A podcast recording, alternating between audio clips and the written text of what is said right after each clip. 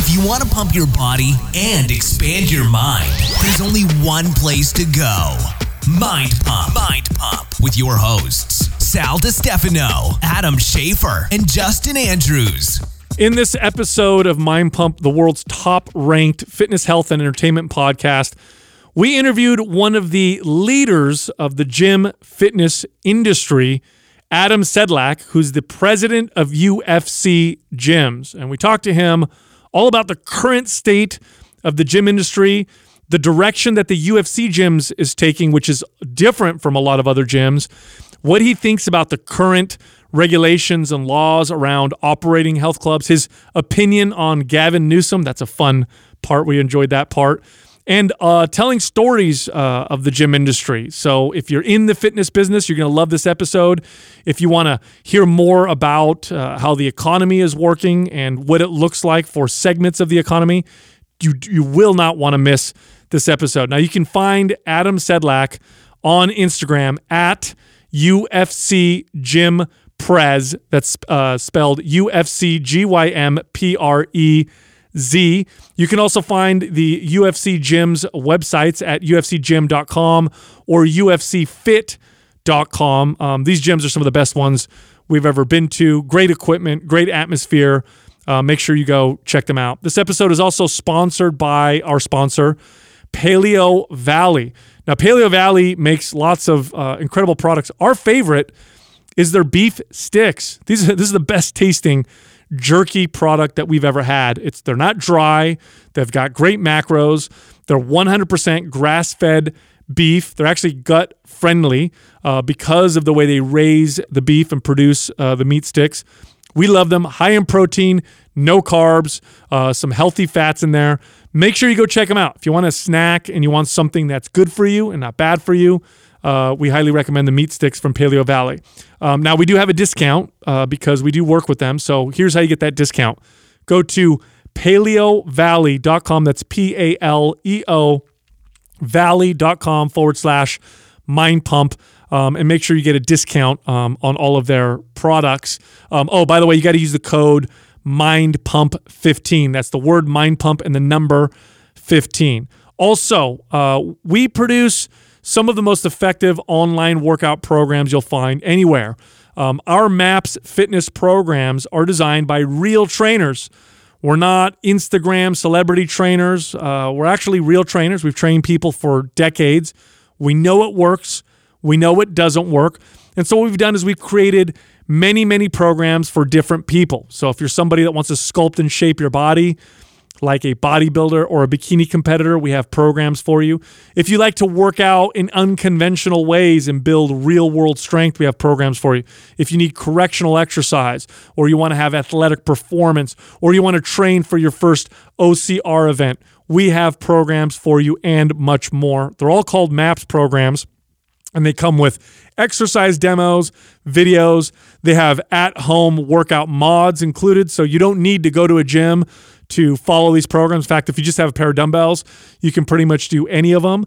Um, but if you do have access to equipment, um, they do take you through full workouts utilizing a variety of different modalities to maximize your muscle development, your metabolism, and your fat burning. Um, here's how you go find the MAPS programs and find the one that works for you. Go to mapsfitnessproducts.com. That's MAPS, M A P S, fitnessproducts.com. I want to go back to how you and I might have met back uh, in Palm Desert. Yeah, yeah, uh, man. So, so that okay. So, uh, just a little background. I at the time before, right before that, I was managing a club in Sunnyvale. Left. That's a whole nother story. Uh, went down to Palm Desert and owned was uh, shares of a club in the Palm Desert area and you know, when you run a club, you look at your competition, and, and there was a Gold's Gym that was closer in Palm Springs, and there was a Cathedral City 24 Hour Fitness. And so the you know the whole process, you, you, go and you do the flyer thing, and you, you try to poach their people and the whole thing. And uh, one day I'm in there working, and I was with Don Cardona, who was uh, my partner at the time, so you know Don is. And we're in there working. Don goes in the back for something, and two guys in suits walk in, look real nice and I'm like, oh, great. You know, I got some potential members. So I do the whole, and I had no idea who these two guys were, right? So I, I give them a tour, do the whole thing. and I can tell they're they're listening, but it can tell they're kind of not interested. But uh, whatever. Either way, I'm going to do my thing. And as we go back to the desk, uh, Don walks out and he goes, "Hey, aren't you Mike Apple?" And I'm like, "Huh?" And so he knew who you guys were, and then I think you guys walked out, and then that was it. But I read it too fast. so I want to know your side of the story. What, what, what brought you guys in to the to the club? Do you remember? Well, you know, I I remember, uh, you know, I was a district manager in the Inland Empire, and I think Mike had just come in. And I think it was you guys were conquesting our consumers. And so Mike was, and I was a young district manager. I was very, very young at that point. And Mike said, let's just go shop them and let's go check them out. And I think that Mike didn't know it was Don. I think Mike and Don knew each other really well. Yeah. Right? And so uh, once Don appeared, then, it, you know, there was some connections there. And I remember I remember you were hustling. I mean, you were you were you were a little closer. I was trying to get you guys to buy a membership, and, and, that and that's why I connected the dots there because I remember your your energy, and I'm like, I was I stepped out of there, and go, man, I got to figure out how to get that guy in my district. that's hilarious. you know what's funny about that is that then when I went back to uh, 24.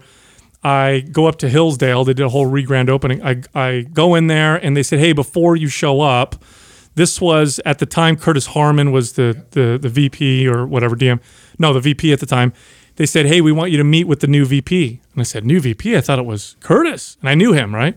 So I walk into the corporate office, and there is Mike Apple, the dude that walked in and shot my. Good to see you again, Mike. I was like, "Oh no, is this going to be good or bad?" Anyway, it turned out to be great. Mike, Mike, and I became you know friends and everything. But I learned a ton uh, growing up in that space, and you know, I left or whatever. But now you're what, now from there. Did you move to what you're doing now, or where? What was your path from 24? Oh man, uh, so you know the the the 24 hour time frame for me was interesting. So I, you know, I started with Family Fitness down south. Oh, so you were with Ray Wilson? I was a Ray Wilson mm. guy, oh, and wow. and um, started in '94. And I started as a front desk person, and you know, gradually moved up to sales, AGM, did the whole run.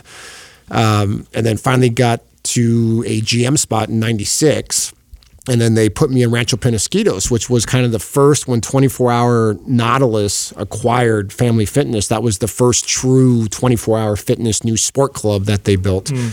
And so uh, jumped into that club. And then, you know, I remember one day, you know, I was eating a big old hamburger and Mark Mastrov walks in. And I had, you know, at that point, you know, obviously he's an icon and, and he's the owner of 24 Hour Nautilus who just acquired us. And so there was a uh, anticipation and a, a, little bit of an anxiety to go meet him and, and uh, did so. And trip went really well. Guy blew my mind in regards to what I knew about fitness and what he knew about fitness. And it, it, it took me to a, a whole nother, another level, another paradigm. And, and, uh, and then at that point, Mark met, started mentoring me. I was very, very lucky, you know, and and um, and I literally moved 20 times with 24 Hour Fitness from wow 96 all the way to 2007. Ended up as a divisional president in Texas, um, overseeing Texas, Florida, in the Midwest in 2007, and of course, Carl Liebert came in as the CEO, and and I was very, very close with Mark, and and. Uh, Carl Liebert uh, decided that uh, he didn't want Mark guys to be running divisions mm-hmm. and asked me in a very polite way to not be there anymore. So exited out and then you know right when mark exited and then 30 days later uh, there was a conversation with lorenzo fertitta and dana white about starting a fitness concept with uh, the ufc as a 50-50 joint venture and i didn't understand it at the point I, I i'm thinking to myself how is a fitness concept with UFC fighters going to translate into mainstream fitness. This didn't make sense to me, and and I had an opportunity to go watch a a fight camp um, for 30 days and just observe and understand it, and then I understood it. And you know, of course, Mark being a genius and kind of seeing where fitness was going around being functional and uh, uh, being very community based.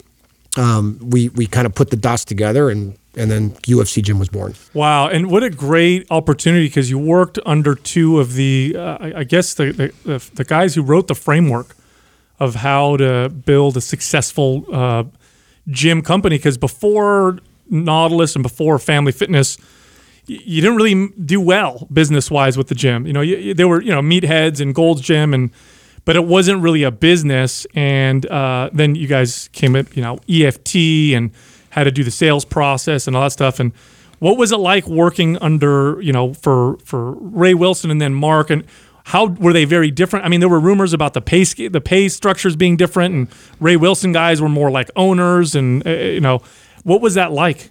Well, first of all, both cultures were incredible. Uh, you know, family fitness used to have these blast offs, and and and literally, you know, the the grossing mentality of family fitness was absolutely unreal. And they had white sheet partnerships where you got 26% of the revenue to pay all your labor and then you kept whatever was left oh, and then wow. you got 30, you got up to 30% of the profit now it's good if you're an investor and you're in that club and you're driving that club. But as an organization, if you're growing a company, it makes it more complicated and more difficult. Sure. So then when you look at Mark's strategy, which was to pay his people very well, to create an incredible culture, and to be predictable, to grow a brand around the globe. That's exactly what Family Fitness needed, uh, because there was no way we could get to scale with the way that you know the pay structure was working at the, at, at Family at that point. So Mark came in, still paid people extremely well, and it was interesting. The people that weren't there for the culture left because of the compensation changes that were that were different. You weren't a partner anymore; you were more of a team member. But those that were there for the culture grew in a significant way and found their own pathway of success. Well, I can imagine that with that old that that family fitness pay structure, you probably had guys running clubs very lean. Um, and, and making significant profit and probably working all day by themselves or doing a lot of stuff themselves. Well, what Mark saw was competition was going to come right? And family was operating as though we were the only game in town because we were. Mm. You know, our competition was another family fitness 15 miles away. Mm. And we, we felt that that was going to be a competitive threat to us if we had one within 15 miles. And so Mark knew over the next 10 to 15 years that, you know, it's great that we're monopolizing, you know, in California here, but it's coming and, and we got to be prepared. And there's no way that the current process at Family Fitness was scalable to be able to grow in the way that we needed to grow. And so, yeah, it, it was uh, it was an interesting transition of of understanding that. But what we found was the people again that were engaged and that were open to adapt and change mm-hmm. were the ones that were ultimately successful. And yeah, maybe they weren't a one club operator, you know, making twenty six percent payroll and and so forth, but they ended up becoming district managers and vice presidents. So they ended up getting incremental pay and then stock options, which proved out to be very successful later. Mm. Now, statistically speaking, acquisitions actually fail more often than they're successful. Mm-hmm. So, was it a smooth transition when when they bought Ray Wilson, or was it a little rocky? It was a little rocky. You know, I, I remember being in San Diego and in the when Nautilus acquired us. Of course, they they painted the picture as though it was a merger, as they always do, right? But we knew that there was an acquisition, and we went up to uh, with Curtis up in uh, uh-huh. Santee and Grossmont. That was their first two locations in San Diego, and all the Nautilus boys were big boys. Uh, they were all linebackers, man, and and us family fitness guys were like basketball and baseball players, right? So uh, it was definitely interesting. It was Dave Dunlap and Welby Boyles and Curtis Harmon and, uh. and that group, and and you know th- there was a little bit of conflict initially. But then once things settled down, probably six months post merger, um, it, it, it became one big family. Mm. And, and then it really became about professional opportunity and growth and becoming district managers and VPs and going to different markets and trade areas to help grow the brand. Awesome. Now, just to set us up for where things are now, I think we should also talk a little bit about how some of the evolution of the space, which was led by, for a long time, uh, 24 hour fitness. I mean, anytime you're the leader of a market, I think the things that you do, then co- then your competitors tend to copy. You tend to set the the standard. And I remember working for 24 late 90s, early 2000s, and what it looked like was a little bit of a shift, especially, and this is just from my perspective, so I'd love to hear from you. Especially when when Mark kind of left the company, there was a bit of a shift in the culture where when when you know in in 1999 or 2000, an all club membership without sales or promotions was, you know, I don't know, 200, 300 bucks to join, 45 bucks a month. And later on, it started to get cheaper and cheaper and cheaper. And it, and I noticed that there was less emphasis on quality value or you know that we're going to charge more because we offer more. And it just became a, a, almost like and for lack of a better term a race to who can get to the least expensive. Am i painting the picture correctly? Was that my own personal experience? Was that what the it looked like the industry was doing Yeah, you're right. So, you know, at Family Fitness, the pricing model was 19 bucks a month.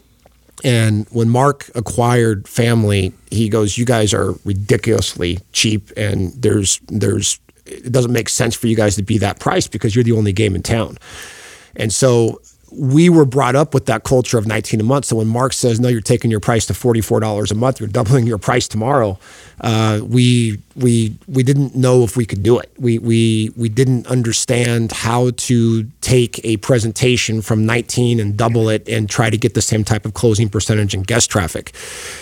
And what happened was what Mark was a genius at was understanding what the true value, what the core value proposition is, and then providing an incredible university or a, a, great culture to be able to help you drive to get to that price point.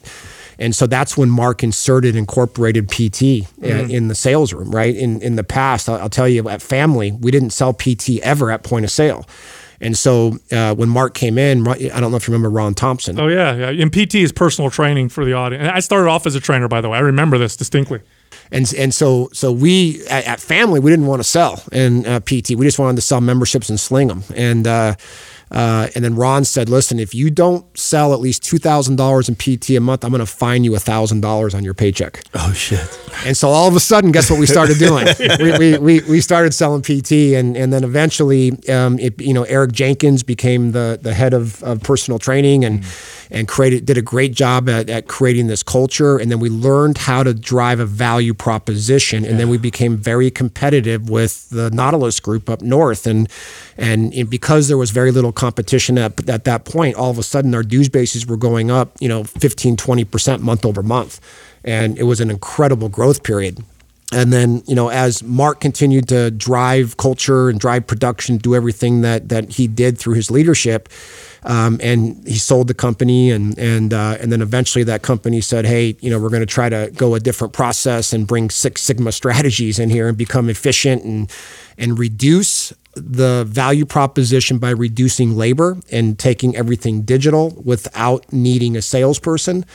Uh, and then, of course, what happened at that point? Mm. Things started to go backwards, and then people started re enrolling the same members. Price points started to drop because everybody thinks you can make up volume by reducing price point, but you can't. You have about a 14 day period in which uh, volume will increase, but typically that's because you're re enrolling the same consumer. And then after that 14 day period, the guest traffic goes back to being the same, but now you're enrolling at you know $10 less than what you originally had. Now, if you're a member at 24 Hour Fitness and you're paying 49, 45 bucks a month, and all of a sudden you see new members paying $30 a month, what are you going to do? Right. And and so that's what happened, and that's why dues bases, in my opinion, started to reduce. And then as you start reducing dues bases and revenue and profits start to go down, then uh, paychecks start to go down.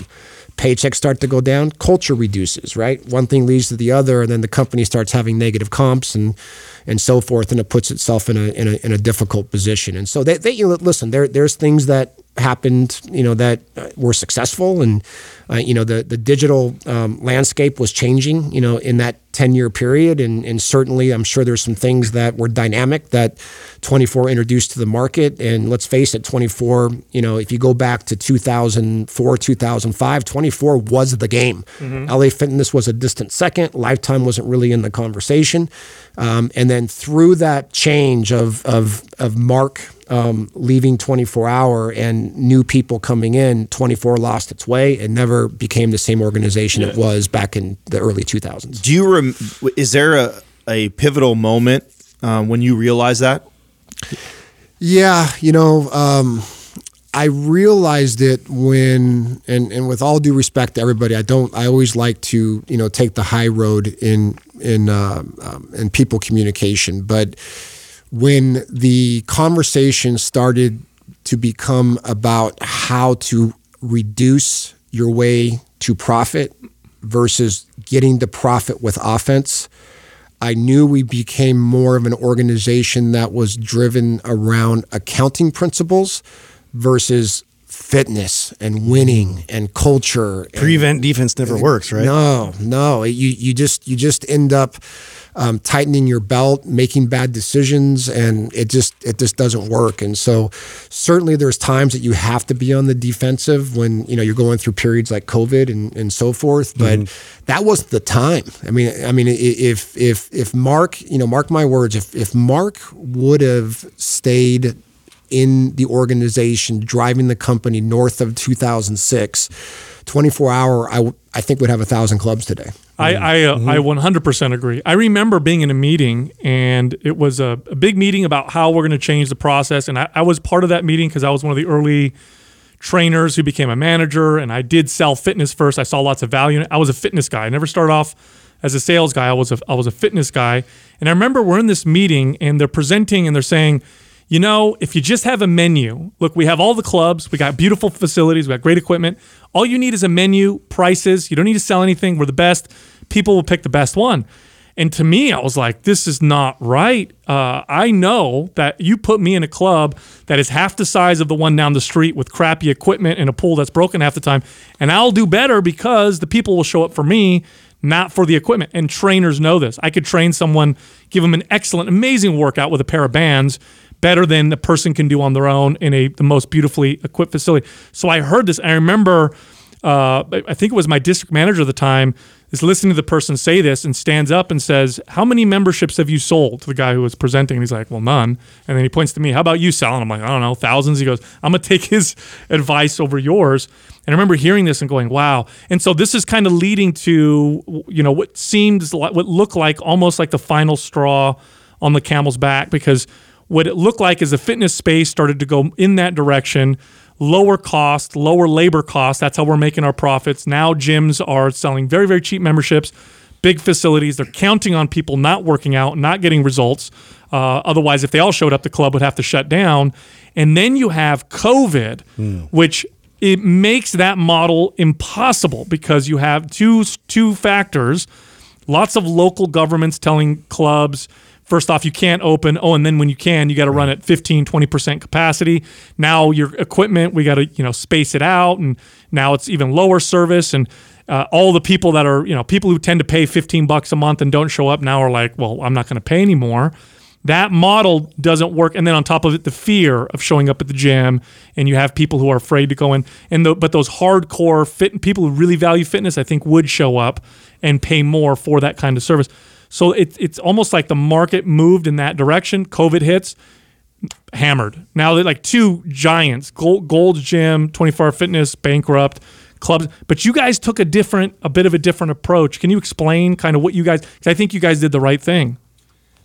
Well, listen, COVID has been difficult for everybody in the industry and, and really any service business. And, and, you know, maybe we can talk about my feelings around Governor Newsom shortly. oh we're gonna Oh, get there please I'd do. love, to, I'd love to share that. Don't with you. worry. I've been gonna- salivating over here for that, but yeah, we'll get to that. but you know the the in the conversation as we're dealing with covid you know and you have lease liabilities and you have to try to figure out how to do the right things for people it's not cheap. And when you don't have revenue coming in it makes it complicated. And it's not that it wasn't part of the discussion. It's that i'm very blessed to have um, great ownership and with mark mastrov and with the UFC and with our private equity. And and you know we're we, we're so fortunate that you know they looked at it as an opportunity to try to do the right thing and to double down on what we think we're capable of doing. You know, you mentioned it nicely in, earlier is that you know influencing fitness influence is a big thing. And if you don't if you aren't good at fitness influencing, you might as well charge $2 a month for your product. And that's why I think, in my opinion, 24 started to reduce price. And, you know, you have all these, you know, Planet Fitnesses and all these low cost players that you don't need labor. You, you can reduce labor in a significant way, open your gyms, and just hope people show up. And listen, it's a, it's a respectable business model and it's flourishing, which is why, you know, LA Fitness. I'm sure you guys are seeing are debranding a lot of their clubs and going low cost, and mm. and uh, and you're seeing it in in in multiple facilities. And so, um, what we chose to do is be an influencer and and stand for something and say, you know what, we're not going to be the lowest price club in town. Um, but we're going to try to have the deepest value proposition where you're part of a community where you're going to be have insight to nutrition and discipline and and um, uh, mental mindset and and so forth. And so, um, yeah, it's it's it's challenging still. You know, it, it, there's people that can't afford memberships. There's people that are going through challenges and frustrations and and you learn a lot about your people. You learn a lot about the people that are in your company that are there for the right reasons and those that are just 100% self-serving. Uh, and I'm, I'm I got to tell you, I'm blessed. I, I, I look at some of the people that are in our clubs and our company with the GMs, the fitness directors, OMs, you know, through maintenance techs, you know, everybody that that really wasn't all about them being self-serving and saying, "Hey, what's in it for me?"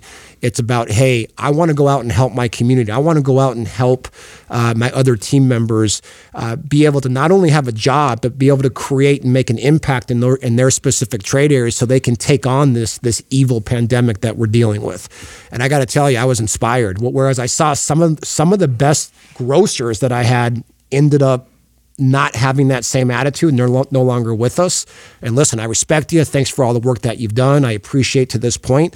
But your attitude is not the right attitude to be able to take us where we need to go to adapt with what is we're dealing with in the current market conditions and people started to separate themselves as as true leaders in this inside this industry, not just in UFC gym, but this industry. So, yeah, I, I think that's where we seized, and I and I think you know the people that we have today, I'm so proud of them and, and, and excited to continue to work with them and and my you know Mark and the private equity back team said, "Hey, let's go find real estate." You know, 24 hour is uh, you know announced chapter 11, and and we know obviously we know the sites well, and and uh, and let's go figure out how to you know if, if 24 is going to reject let's go see if there's an opportunity. And and certainly you know we're excited that we're jumping into these. I, I just signed the lease of a club that I was a sales counselor at in 1995 no way. In uh, in Point Loma you know? I was a sales counselor there and I stepped in and walking through it and I'm just like man full circle full yeah. circle on this. Yeah it seems like you guys doubled down on increasing service increasing value. So maybe lower volume charging more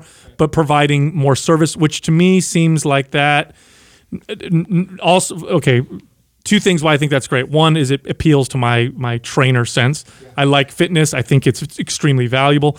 But from a business sense, with the current climate, I can't see the other model doing well at all. I feel like that's the only model that'll succeed where okay, we have to have 25% capacity. Fine, we're high service, high volume, but you pay more and people who want that kind of service and that value you're going to pay for it. If that's true, then why though is why is someone like Planet? Why is Planet Fitness surviving right now? What's your theory on that? Well, f- first of all, low cost is going to stay. I mean, it's not going anywhere, and you know, the, let's face it, low cost is a very easy entry point for consumers that don't know about fitness, and so that's Good why point. that's why it'll always sustain. And and you know, I have a lot of respect and a lot of friends that are in the Crunch franchise low cost, right? And they do a fantastic job. They got a good value proposition and, and they do well. Um, when you look at Planet, I mean, listen, the, the, name recognition for Planet now is is second to none, and so they're going to survive. There's going to be some planets that shut down, but they're going to survive, and and and there's a they're they're trusted brands, right? So so people will go pay ten bucks a month and they'll do their thing. Now, I, in my opinion, if you join a Planet or you join a UFC you're going to have the ability to take uh, advantage of twice the amount of services, and your chances to get the results that you're looking for to stay with working out are going to triple, quadruple because you have best in class trainers and coaches, because you have recovery stations that you can do Normatec and cryotherapy, because you can take classes like jiu-jitsu and boxing and kickboxing and HIT classes where you form communities and relationships with people. You go to Planet Fitness with all due respect to their model. What do you do? You go in, you get on a treadmill, you get on some some, uh, some training pizza. equipment, and yeah, it's a little bit of pizza, but it's free. But there, but there's no relationship connectivity True. like you like you'll find in the higher value proposition brands, which is why I think uh, we're going to perform exceptionally well, not only as we get through the end of COVID, but as we get outside of it. Yeah, I mean, mm-hmm. Cro- uh, CrossFit proved that. I mean, their explosion was warehouse gyms. They're not fancy, they're not nice. People paying 100, 150, 200 bucks a month. They exploded because of the community. Yeah. The fitness community is what is what brought people in. All right, let's get to to, to Gavin Newsom. I it, okay, it appears to me from what I see on, on social media that you're kind of either part of or spearheading this uh, this effort to to recall him or get him out. What's the deal with all that? What's going on? Well, you may have saw my uh, desire to have Mark Mastrov run for governor. yeah, so I, have so been, been, pushing that, but uh, we'll talk about that in a little bit. But yeah, I mean, listen, I'm um, I have never in my life seen anything like we're going through today. And I have never been so disappointed uh, in a governor than Governor Newsom. And when you look, I, I have the benefit of being seeing 35 countries because we're in 35 countries around the globe. And when you see how other countries, other states are dealing with this pandemic, by far, California is the worst. And I would say Hawaii is just a little bit behind California. And it's the inconsistencies, it's the making decisions without thinking things through. It's not trusting um, business owners, it's not trusting the people that put him in office. Um, and it's frustrating and disappointing. And so if you if you just look in the rearview mirror and you say, okay, you know, I understand when this pandemic hit, you got to shut down because we didn't know what we were dealing with, right? Mm. So I get it. Um, and really, you know, the U.S. shut down for a couple weeks there, and and they had to learn, they had to understand, and the one thing that I wanted to make sure that UFC Gym did was respect the process, right? Not break the rules and make sure that we respected the decision of what our government was telling us. And so we did that. We shut down and we were respectful to that. And then there were many committees um, that were formed that were able to give Governor Newsom feedback on fitness. And if you guys think about fitness, and you think about how fitness is provided. If you go to Home Depot, which is, by the way, considered an essential business that's packed in today's world, is there a membership system to say if I have COVID at Home Depot that I can automatically call all the Home Depot customers and say, hey, somebody had COVID in Home Depot? No, they don't no, track it that way. No. They don't track it. In a gym that's that's that's focused on cleanliness all the time. By the way, before COVID, we were focused on cleanliness when COVID hit, we doubled down our efforts on cleanliness, right? And so you took temperatures, you did everything that was being asked. You wore you wore a mask uh, inside the facilities if that's what was being asked. And because we checked every member in, if somebody happened to get COVID or if somebody thought they had COVID, guess what we could do? We could automatically notify every single customer that checked in over the last 14 day period.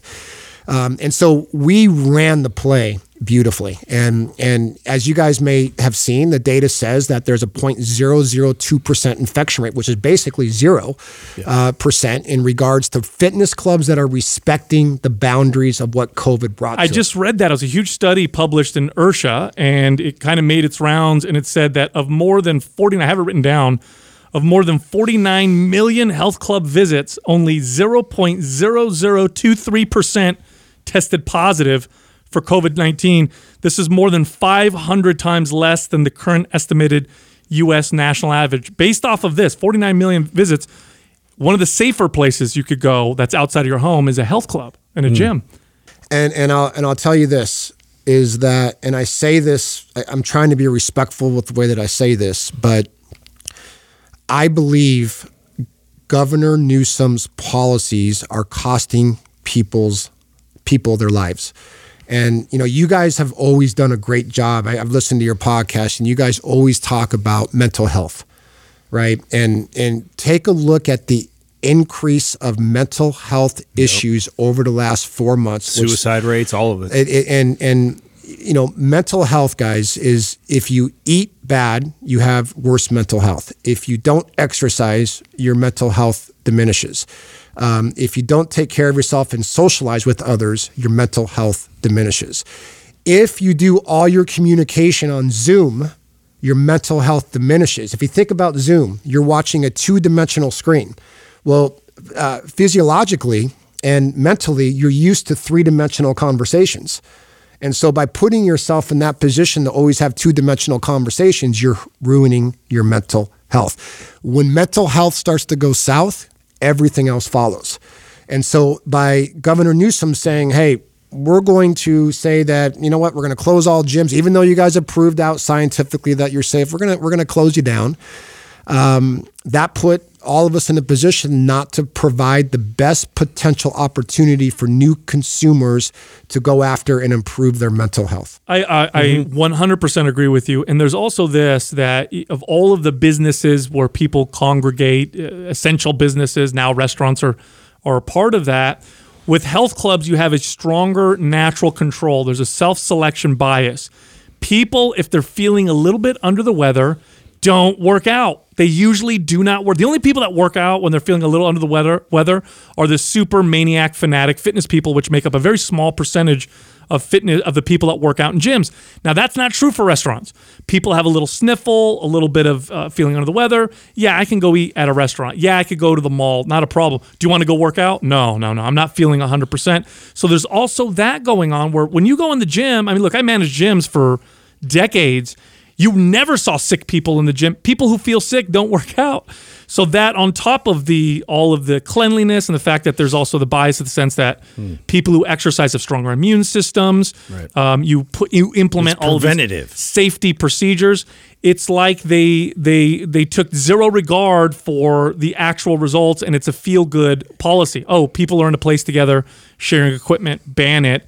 And I agree with you. I think it's contributing to worse outcomes. And then you mentioned something about Zoom. You know where you see that real clearly, Adam? You had, you said you had kids. I have two young kids. I have an 11 year old daughter and a 15 year old son.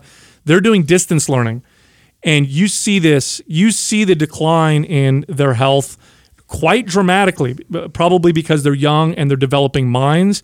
And it's like I I have to make efforts to get them out around people, otherwise they turn into children I don't recognize. No, it's. It, I mean, listen. It, it's. I have four kids, and you know they're all older. But my daughter's a senior in high school, and you're absolutely right. The social connectivity, um, the ability to have discipline, and and so forth. It's it's being modified and changed. And listen, I think I think it's important also to to, to talk about this, and it's a little bit of an elephant in the room. Is that you know, there's people out there that do have health conditions and they shouldn't be going to the gym right now. Right. They really shouldn't. I don't, I don't want them to risk it. I don't want them to risk their life if if you are in a uh, a category that that you know will allow you to potentially die from a COVID nineteen um, um, if you happen to contract it. So I, I don't want I don't want I want the message to be clear is that I just want people to be respectful and understand that um, and what's that that's what we're finding by the way. When we opened the gyms and we started taking temperatures nobody came to the gym sick like you talked about uh, nobody came to the facility if they just felt, you know, if they didn't have the right energy level. They respected the boundaries. And those that could not come back to the gym, let's freeze your dues. Don't come back. Do what you need to do. Be comfortable before you step through our doors. Uh, so then um, we can provide you a level of, of what I would call sanity for both the consumer that needs to make sure they stay healthy and for the consumer that is unsure because they have prior conditions respect that. Now, why do you think that they listed gyms as the bottom of the barrel in terms of essential businesses? Is it because the fitness space in let's say California doesn't have a lobby? We don't have enough uh, you know power to because I know that makes a big difference. I know powerful lobbies will get you know favors and things to be passed, and it seems like the gyms of all the businesses, it seems like that's one of the last ones to be allowed to operate. Like anything, it's education and mm-hmm. awareness. And and you know, I think that we live the industry. You guys live the industry. You you you know about the human body. You're very educated and you understand how to make sure you can navigate this this tightrope. If if if you don't know the industry and you're not aware and you just think about it on the surface and say, okay, I'm going to have 100 people in one building sweating and working out hard and breathing hard man, that you're going to be able to get COVID in that arena, right? If you don't know any better. So I think you have uneducated, unaware people making policy decisions and not trusting the body that put them there. So what are the what are the conversations behind closed doors that you guys are having about California right now? Are you having conversations around what if and uh, should we do this, should we do that, or because you guys are bankrolled, you can weather the storm? What are the what are the behind the doors? Uh, conversations that are happening right now? You know, in regards to continued operations? Yes. Or, Yeah, no, I mean, first of all, I mean, I think you guys have seen the California Fitness Alliance, and and you know we uh, are suing um, Governor Newsom and the state of California uh, behind Beautiful. the way they're looking at fitness, and so I think that is going to you know continue a conversation that has to have has to happen. When you look at from an operational perspective, it's just about being smart and and listen. As much as I disagree with what Governor Newsom is doing, um, I'm respecting the the law and I'm respecting the boundaries. I'm not going to be a rogue company that decides just to open my gym and you know give the middle finger to Governor Newsom. Although in spirit, I'd like to do that, uh, but it, it's it's just not the right thing to do. And if I'm going to expect my people and my team to respect and have integrity in a process, I have to show the same integrity as it relates to the state of California. Um, that being said, is that we're planning to perform and we're planning to maximize our ability to take the rules that we currently have and hopefully as we get through this period of time and we get some sort of vaccine and there's a and I by the way I think there's covid fatigue going on where people just don't care as much anymore. I- Totally. I, I, think it's not part of the, I think it's just people are forgetting to wear their masks. They're, you know, they're, it's just like, okay, I've had enough. And, and you're starting to see it and feel it a little bit. But, you know, we- we're already taking our workouts outside. So the majority of our Cubs in California, you know, are doing outdoor workouts in Hawaii. You know, they're, they're going to start doing outdoor workouts. That was just authorized um, last week. Um, you know, when you look at you know international, most of the international countries are coming back to normal. As a matter of fact, I just had a call uh, with our partner in Shanghai last night.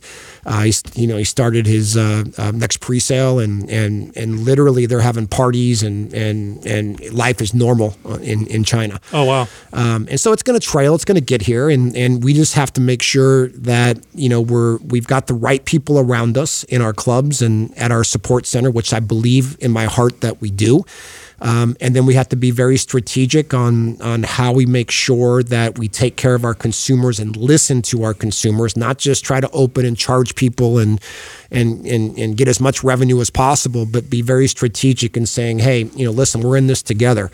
We also have to make sure that we're working with our landlords and we're having some very good dialogue and conversations of you know how we're going to mitigate these waters. And i got to tell you our landlords have been fantastic. And you know when you when you take a look at the potential of doing a chapter 11 or or having landlords work with you our landlords are working with us and and uh, and I feel very good about the relationships we have with them. So that's through transparency, and and so you know, I, I think it's about you know slowly bringing back the fitness model and making sure you stay true to who you are, um, controlling what you can control, and then making sure that we're listening to our consumers and our team members so we can navigate the business the right way. Now we kind of briefly went over Gavin Newsom, and I kind of want to go back just a little bit, Yeah. uh, just because there's a lot of people that have those same feelings and, and about how everything's been handled.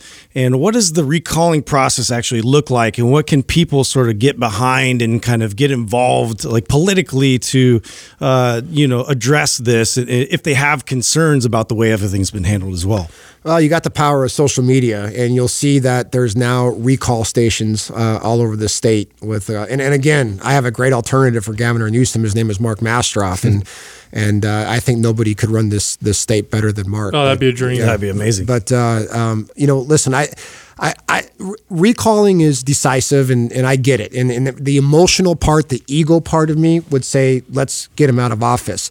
I would rather Governor Newsom just say, hey, come to the table and let me understand and get educated on what your point of view is. Let me understand that I'm affecting millions of people that live in the state of California and their ability to improve their health. Let me understand how I'm I'm letting down thousands and thousands and thousands of team members that no longer have a job. Um, and let me understand the science behind what you guys are talking about about a 0.002% uh, infection rate. If he were just to come to the table and meet us halfway and have a dialogue, Right. we'd appreciate it. And If and, it's about science, let's match those together. and, and and that's when he gets on his daily you know calls that's what he's talking about is science but at the same um, position he's not holistic in that view it's very in my view it's and again it's my opinion but he's very very self-serving in his view i think it's incredibly political and and i think some of the um, people that he surrounded himself um, with are are following suit in that political environment. And and I think we need to buck the system a little bit, and we need to start just like I talked about listening to our team members and listening to our customers. He's got to do the same thing. I don't. I don't feel like this is an educational. Th- I don't. I don't think that he's lacking the information, the knowledge. I mean, I, maybe I'm just more skeptical. Like I think that there's, when it comes to politicians, uh, it always seems to come back to money. Yeah. There's Or there's how I can get reelected. Right, you you got to believe that, right? Do you really think do you really think this man doesn't have someone as smart as one of us in this room that's in his ear telling him the and or he can't read an article like Sal was just referring to? Uh, you got don't you think there's something else behind all this? Well, listen, if you if you select a person that's giving you advice that's against fitness before COVID, then more than likely the advice they're going to be given during COVID is don't open gyms. And I think if I'm not I might be incorrect, but I think that's who he selected as his head of health services. And so he has somebody in his ear that isn't supportive of fitness gyms and, and doesn't really think it's the answer to or, or it's the solution to what I've been talking about. Now, that being said, I, I, I I agree with you. It's tough. It's a tough position to be. I like to look at things half full, and I like to trust people, and I like to think that um, that we can get through anything with respect and emotional intelligence. But I'm I'm just I'm just so disappointed and and and very and really quite frankly I'm sad because you know I'm reading stories where where people are looking at life, you know, just half empty and, and they don't see tomorrow and their futures are going away. I'm looking at senior classes graduating, you know, without the same emotional highs that all of us had when we graduated. I'm looking at big events like weddings and funerals and, and other things that families have that have been conditioned not to have a community come together. And there's ways to do this, guys, in a safe way, in a respectable way, but I just, I, it feels very one dimensional. Well, so, y- look, when you see the, the the health transformations that a fitness journey can produce for people, and I mean in all respects, you you have to weigh that out against the now you don't have a place to work out. Okay, so you you maybe reduce your risk of contracting COVID by you know zero zero two percent, but you've dramatically increased your risk of all these other health problems dramatically. It makes a huge, especially if you're older, by the way. I mean, I've trained people in advanced age and I see what happens to them when they don't work out for a month.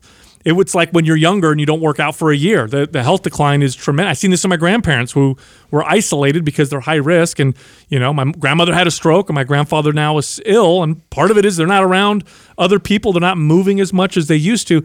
I don't think they're weighing that out. And I think it's very political. I agree with you. That being said, are, and because you've managed and worked in so many di- different states and you see a lot of different jurisdictions right now, what areas are doing a better job? Uh, what what areas do you see that are are are different than we're the way we're operating?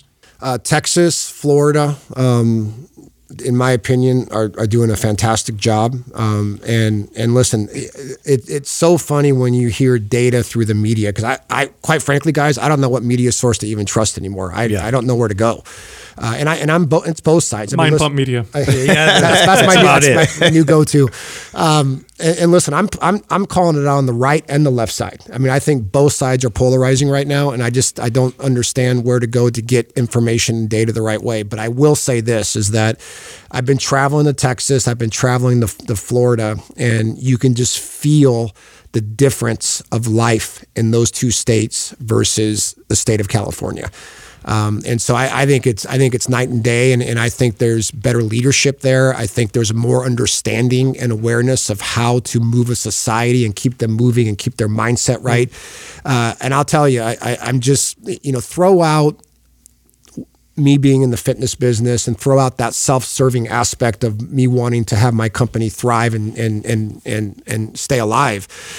Just the thing that you guys talk about with mental health, I mean, I it's just that's the number one issue in this country right now that we're going to be dealing with for the next six months to, to probably twelve months, and and and that's after that's post COVID, um, you know, and that's in addition to all the economic challenges that we're going to have, and, and you know that's all going to be incremental. But the mental health issue will be the number one problem in this country for the foreseeable future. And to me, you know, it's it's it's trainers, it's trainers it's it's it's great fitness offerings, and it's great. Uh, it's the ability to make sure you bring communities together that solve that, and we have to figure it out. Agreed. Fitness, uh, the fitness space is really the answer to chronic modern health problems. Whether you're talking about uh, obesity, diabetes, you know, um, Western medicine and science has yet to solve those problems as effectively as uh, leading a fitness and health journey. And even if you include mental health issues like anxiety, depression, we know this. Uh, you know, mild to moderate depression, which is the most common form of depression, is treated by exercise at least as effectively as medication. In the you know medium term, in the long term, many scientists believe it to be superior because of the added continual benefits that you get from fitness versus medication, where it tends to stop working uh, after a certain period of time. I want to talk to you a little bit more about the business of fitness because you run you've run big clubs you've run uh, a lot of these companies. You're you're with I believe to be one of the more uh, successful fitness com- uh, companies in the world. So you're always dealing with competitors there's always competition coming in and it looks like because of the because of the current climate there's a new competitor on the scene that poses uh, a new challenge that maybe wasn't so challenging before, and that is the at home gym market and the tech market. I mean, now that gyms are, are hamstrung by regulations and maybe fear from consumers, Peloton is blowing up. I we just now am you know Apple is getting into the mix. It Mirror, like Tonal, Mirror, Tonal. You have uh, buy you know home gym equipment. I saw dumbbells. This is this true story. This is when this all went down. I saw dumbbells on the, the what is it like that Facebook Marketplace or whatever. It was a pair of dumbbells. It was like 150 bucks. Yeah, like 10 times the price for a pair of 12 pound dumbbells. And I know that's because everybody's buying them out and the demand is so high. So how are you guys dealing with that competitor, which maybe you didn't even have to consider before? Yeah, it's it's a it's a great question, and you know, let me ask you a question. If you want to go work out in the gym today, where are you going to go? Yeah, that's a it's it's a good question. Right now, I mean, very few of them are open, so almost never. You, and Nowhere. if you're into doing cardio, Peloton's a great option, right? There's no no doubt about it. There's the mirror. There's there's all these virtual sites, but when and and and listen, it's not going anywhere. It was already building before COVID. It was already something that was going to be part of a holistic fitness journey. I embrace it. I'm fine with it. I, I think it's fantastic because you know why? It changes the narrative of fitness. And it allows for us to continue to get penetration into our communities. And, and let's face it, you know, when you only have a 23, 24% um, penetration rate uh, in fitness, anything that we can do to get penetration rates over 50%, let's do it. And, and, you know, competitor, you know, that word competitor is, is what's changing.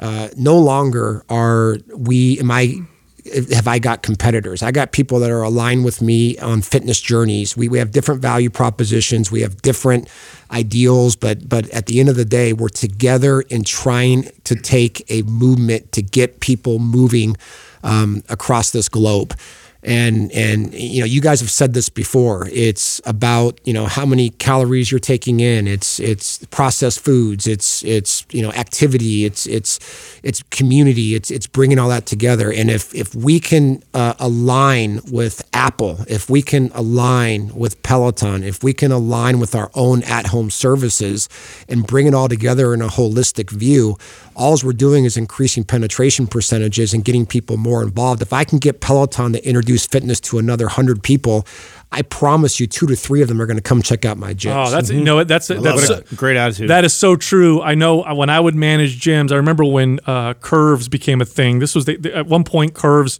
exploded across the scene, and I remember a few of them opening up near me and my sales uh, you know staff saying oh my gosh are they going to take our members? And i said actually they're probably going to bring more fitness awareness in the area and we'll probably start to see more traffic. And we did.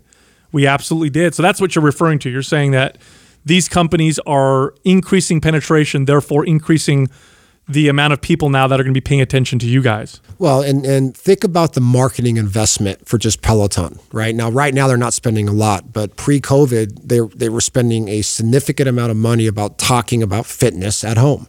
And the key word there is not at home. The key key word the key word is fitness. And and the more that becomes part of the conversation, the the the increased percentage of people that are going to be thinking about fitness and changing their life. And let's face it, um, what is obesity now? Forty five percent. Yeah, it's almost it's almost uh, a it's almost half or a majority. Yeah, it's huge. And, and so if there's that type of opportunity, and we can together align and create this narrative where everybody's talking about doing something we all win. And and I, and I truly believe we can do that. And I think what you're going to see is people joining Peloton, having their bike, spending that 2500 bucks or whatever it is, doing the subscription service and saying, "You know what? I also want to do a HIIT class at UFC or I want to take a boxing class at UFC." And complementing one another.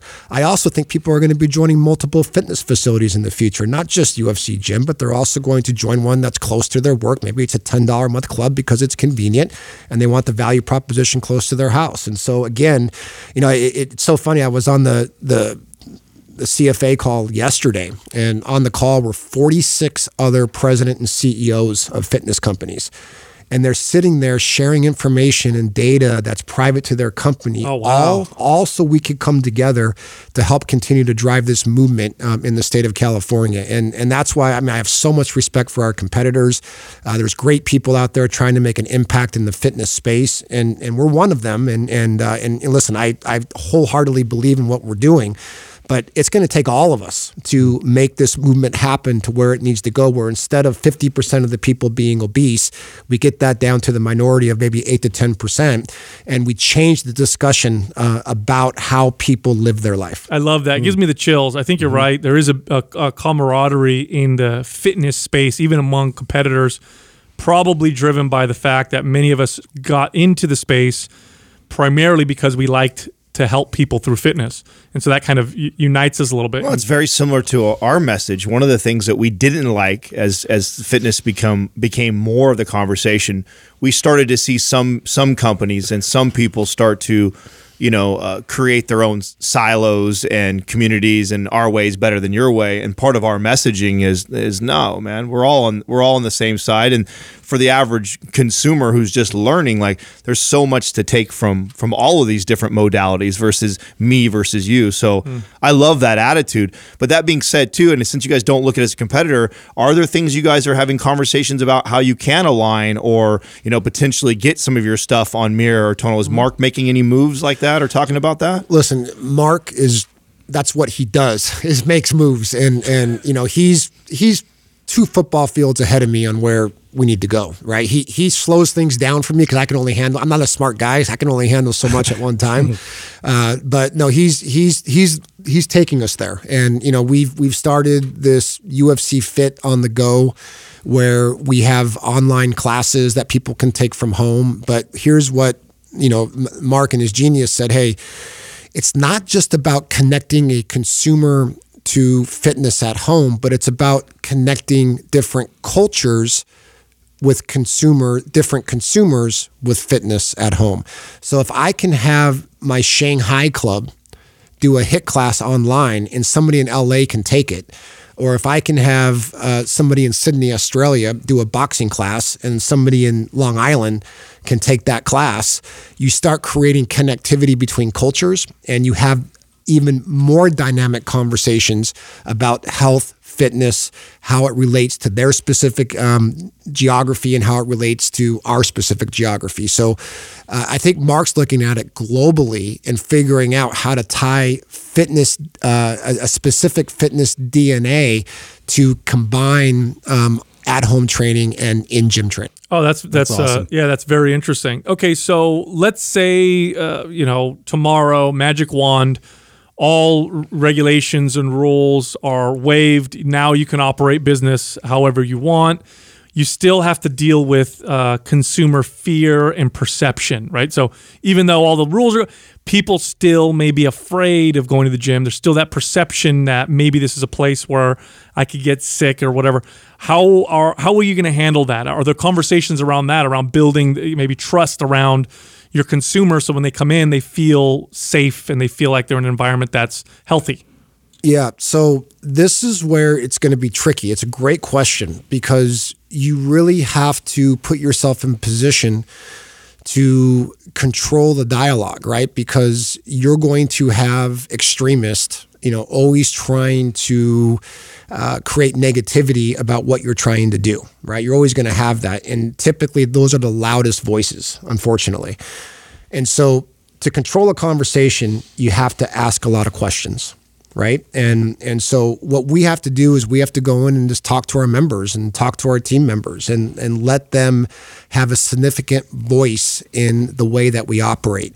And the consumer is going to tell us, you know, we're, we're, we're only going to do what the consumer wants us to do. And, and so what we do know is that when we did reopen for a short period of time, we enrolled more members than ever before um, as far as new membership acquisition. Oh wow, interesting. Um, hmm. People were using the, they were coming back in droves to use the club. There was a huge pent up demand, and they wanted more classes than we offered before. And and so it, it, we were in a position that you know we all of a sudden you know it, it, it's like it was in 1995 again, where there was no competition and everybody was coming back to the gyms. Um, and so I think you're going to have a, a little bit of that, but we want to make sure education is on the forefront and that we're providing all of our consumers and everybody in the industry as much information using our platforms that we possibly can can use. And we want to make sure that we're tying in digital platforms both social media website and other platforms to make sure that that conversation can continue to be guided in the right way. And then as long as we have our people that are trained and educated and that know how to listen to our consumers and our members to to, to um, take the right feedback the right way. And the biggest the biggest thing that could could stop all this stop progression is the word ego. You know as, as long as we defuse ego and we learn and we keep listening to our consumers, we'll provide the operating system that will allow the consumers to fulfill or feel fulfilled in the value proposition. Yeah, you brought up uh, social media and uh, media. New media has got so much power these days. I mean, it's got power to sway entire elections and memes get shared, uh, you know, millions of times very quickly changing the conversation or the perception around things. Do you guys have a strategy around new media? Uh, you said social media. Is it the standard advertising, or are you looking at trying to create ways of changing people's perceptions through this new media that really didn't ex- exist as powerfully as it does, even just as, as shortly as five years ago? Yeah, organic distribution is what's most important. And, you know, we have a policy at UFC. You know, if, if you think about how most businesses run their social media, they do a, we'll take Facebook as an example. They do a business page, and that business page, the business controls the entire narrative, right? So if there's one negative comment, the business page deletes that comment. Mm-hmm. Well, what we decided to do was create a community page. And we said, listen, as long as a member is not being disrespectful, we're going to leave every comment on that page that's put on that page. And, it, and trust me, that takes discipline because there's comments that you just want to delete. Yeah. Did you see 24 Hour Fitness's uh, page with the, all the comments? We went on there and it was like, oh my gosh. Yeah. It was bad because people were, I guess they, they continued charging people after they shut down and it was not good. Well, that, I mean, there, there's a whole other discussion there, but, but, but, but what we want to do is we want to have the customers giving truly what they think. We want to be able to address what they think in a public environment. And so 24 Hour uses a platform that they manage the entire, all their clubs through one social media voice. We decided to use to leverage our general managers inside the facilities Smart. in every facility, let them be the voice and represent our brand to that particular consumer. So if if if a consumer says, "Listen, your bathroom's dirty, the GM is not allowed to delete that. The GM must say, I apologize. We dropped the ball. We need to fix it. Next time in your, you're in the club, can you grab me so we can walk through where you saw the mess so I can better understand your concern and your complaint? If we, as long as we can have those types of dialogues via social media without losing the word respect, it's going to allow us to navigate through all the difficult waters ahead. Yeah, it, it are are now you're adding a new skill, right, to being a successful general manager, which is a skill of social media, which is totally different. Are people now? Are you starting to see people rise? You know, their their talents rise a little bit? Like, oh wow, that guy or girl they manage this social media page really well. It seems to be doing real, well for them. What does that look like? Where, where you, what are the skills to operate your club's social media page that are surfacing as the better skills to have? Yeah, I mean, listen, you let's let's face it. Where this world is going, it seems like you know the majority of the population gets their news from whatever social media account they prefer to jump on, and so you know, it, having that skill set of of digital and having that skill set to understand the different distribution points, whether it go from Pinterest to Facebook to Instagram, you know, TikTok's going to be a huge player in the future. Um, you know, they have to have they have to be able to have that. But what I love about my general managers, if they know they don't have that skill set, you know what they do? They hire to their weakness and they go out and find somebody that does and they put them in position to own it for them and then that gm checks in with them on a regular basis. And so um, you know that's what it's about. You know mm-hmm. is it, you know, true leadership is not being the best at everything. True leadership is about uh, understanding where you're weakest and bringing in people to help you with that weakness. And and that's what you know i think my gm team does. Yeah some of the good news around this is because you know gyms are you know part of our heart and soul and we want to see them do well and um, at first, it was a little for us. It was a little disheartening. It's like, oh man, are they going to survive? And what's going? But a lot of signs are pointing to the fact that the demand for fitness has not decreased. Now the market has forced people to find it in different ways, but the demand is still very high. And I am hearing more and more reports of you know during the prohibition era, you had speakeasies, right? The demand for alcohol was very high so they you know they, they, kind of figured out a black market way around. I'm hearing about a lot of people uh, opening their doors kind of black market style, letting people into work out. Are you hearing about this yourself? There's uh, there's a lot of gyms that aren't respecting the process, and yeah, they're they're doing it. And and listen, I got to tell you guys, I thought about it. I, I really did. You know, when when you're dealing with some of the economic situations that we need to deal with right now, that's the easy path. Mm-hmm. But whenever you take an easy path at the end of that path, typically you find that you didn't get to the destination the right way and it'll end up hurting you. And so we chose to, to be very respectful of the process, be very disciplined about how to get there. And we think we'll be stronger because of that. Yeah, I, I, I agree with you. Now, when you look um, forward, right, um, right now, because of COVID, it seems like there may be some lasting, some long lasting, maybe permanent changes to the way people work. I, I would bet money that distance work where people work virtually probably it definitely went up right now but even when everything goes back to normal you're probably going to see a large percentage of that um, just maintain where people just work from home with the attitudes or maybe some of the fears around gyms that maybe you know rightly or not rightly so with the regulations once that's all gone everything kind of goes back to do you see any permanent changes to the market in fitness yeah, yeah. I mean, I mean, listen. First of all, I think I have to talk about our corporate support center. You know, and and I, I tell you, the pandemic, I was able to identify one of my weaknesses, and I didn't trust people. I, I have had a, I had a very difficult time being able to trust somebody to do their job like I needed it to be done. And it, I it exposed, I was exposed um, as this pandemic hit because all of a sudden people couldn't come to the corporate office anymore. And I'm like in the back of my head, I'm going, I don't, you know, I don't think they're doing their job right. I don't think they're doing what they need to do. I don't think they're working. They're probably watching a soap opera. And I started second guessing everything. And my pe- the people in that corporate office inspired me.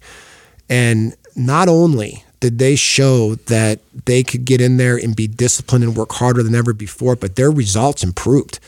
And it, wow. it, it, allowed me to understand that how powerful the word trust is and giving, and, and, and Mastrov is a great example of that, right? Ma- Mastrov, what he does is picks leaders and trusts them and lets them, empowers them, lets them go and and I needed to have that medicine for myself and understand that that was my weakness. And now I understand that the world has changed and and I need to be adaptable to understand that I as long as I pick the right people and have the right people around me man you know go to work and, and do what you need to do. If you want if you want to work from Thailand if you want to work from uh, an, uh, some abandoned island somewhere go do it. But as long as you get your job done. And, and I'm finding that trust is going you know tenfold. Now as it relates to gyms um, you know, it, it's interesting because what I'm seeing and feeling is that the the the proposition of community and attendance and accountability it's what's being missed the most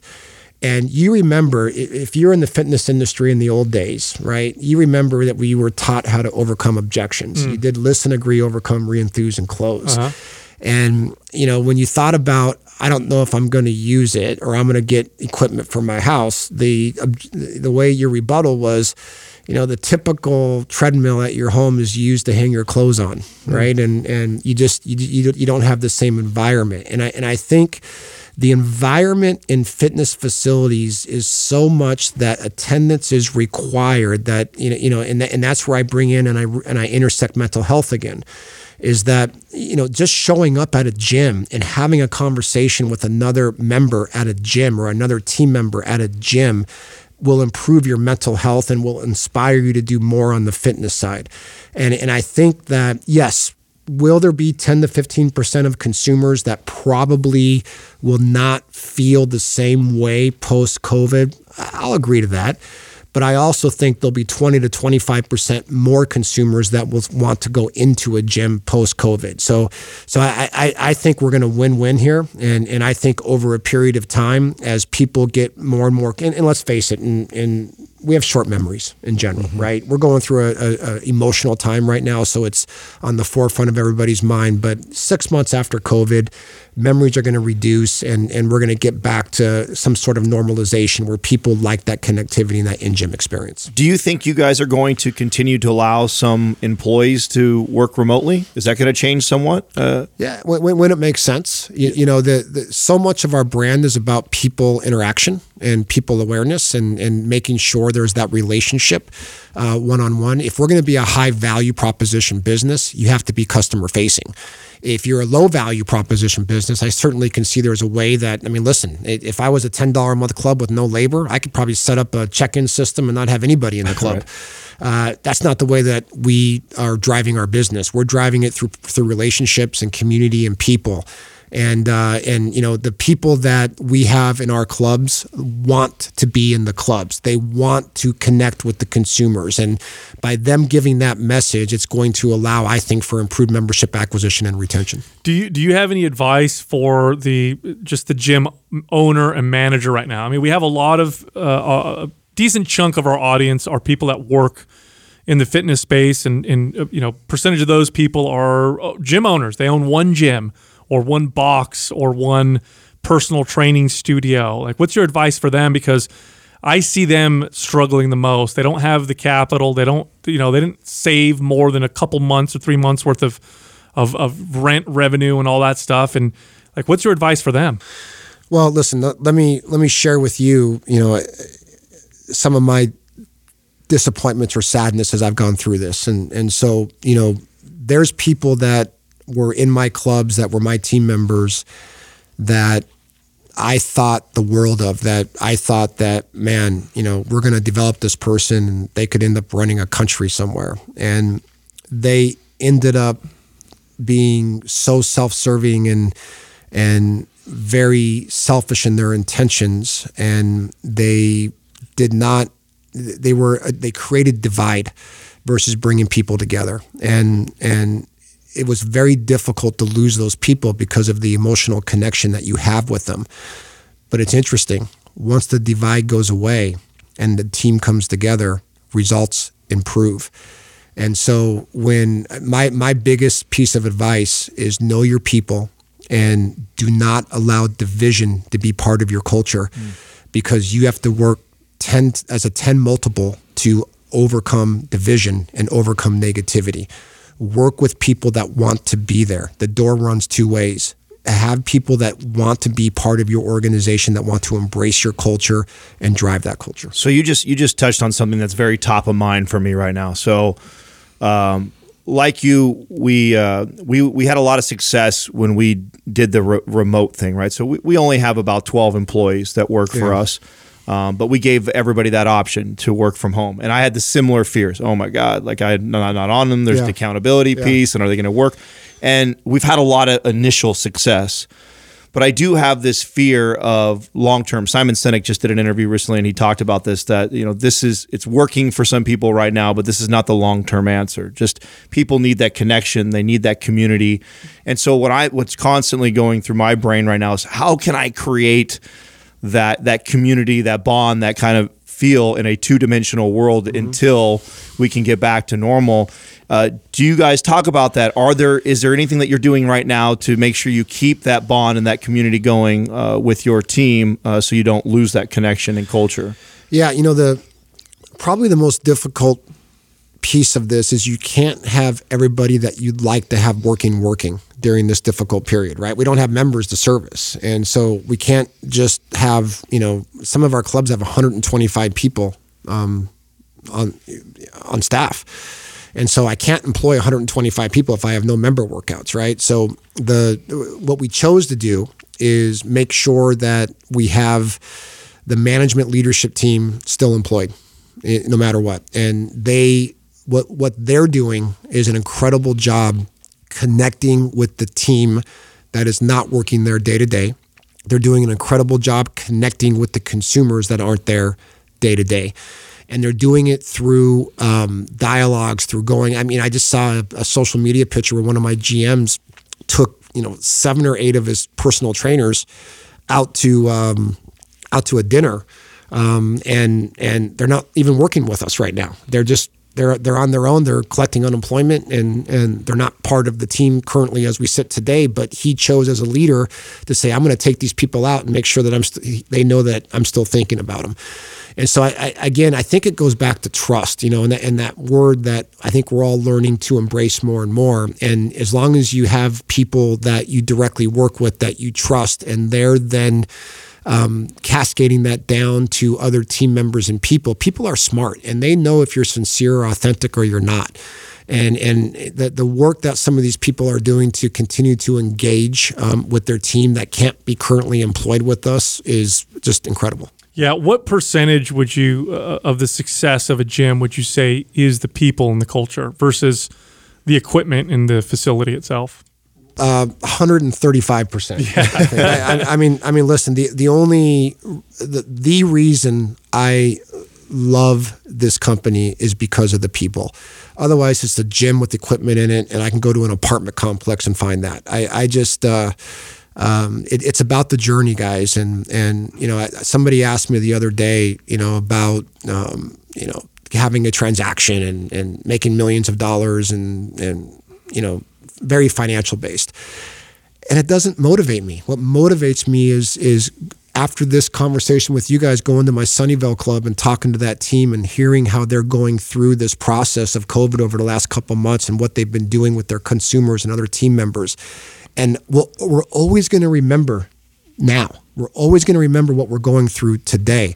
So in five years, when we're having this same, now you guys are going to be in this 50 story um, um, great studio that because of your success. But when we're having a discussion again, uh, and we're talking about you know this era, we're going to look back on it and remember this. And and and I think the journey is such an important part of what we do and and and I think that again you know it's how you live that journey today that makes all the difference Adam you've mm-hmm. you've talked a lot about um, emotional intelligence I've heard you reference ego yeah. um, so you, you sound like a very self-aware person and um, you also started as a front desk kid and worked your way all the way up to a president of a massive company so uh, I know you've obviously had tons of financial success Talk to me about how much you've evolved and changed as a person uh, from the kid who was probably making, you know, eight dollars or less an hour at one point to the amount of money and success that you've had now. How much of that has changed you, and is your view on that different today than it was 10, 15 years ago? In a big way. You know, I, I remember as a GM and a district manager, operating 100% with ego. And when somebody would flyer my parking lot, I would get them back. I, I, would, I, would, I, would, get them back tenfold. Sorry. and, uh, and, ego and, wars. And, and listen, there, performance at that point in my life was based on arrogance and confidence. And confidence is a good thing. Don't get me wrong. I mean, you have to have some ego, right? To, to be able to perform in anything that you do because that comes from confidence. But it's not until you can be aware of how others are perceiving you that you can really make an impact in life. And I went through a lot of change in my professional career from going from that front desk kid that wanted a job to try to pick up, you know, chicks to to, you know, becoming a family man, having four great kids, uh, a great wife, and understanding that other people all have um, ambitions and goals of their own, and that their ambitions and goals uh, need to be as important as my ambition and goals. Um, and it wasn't always that way. And and I and I think when you when you start understanding um, that everybody sees life through their own lens, and it's okay to disagree.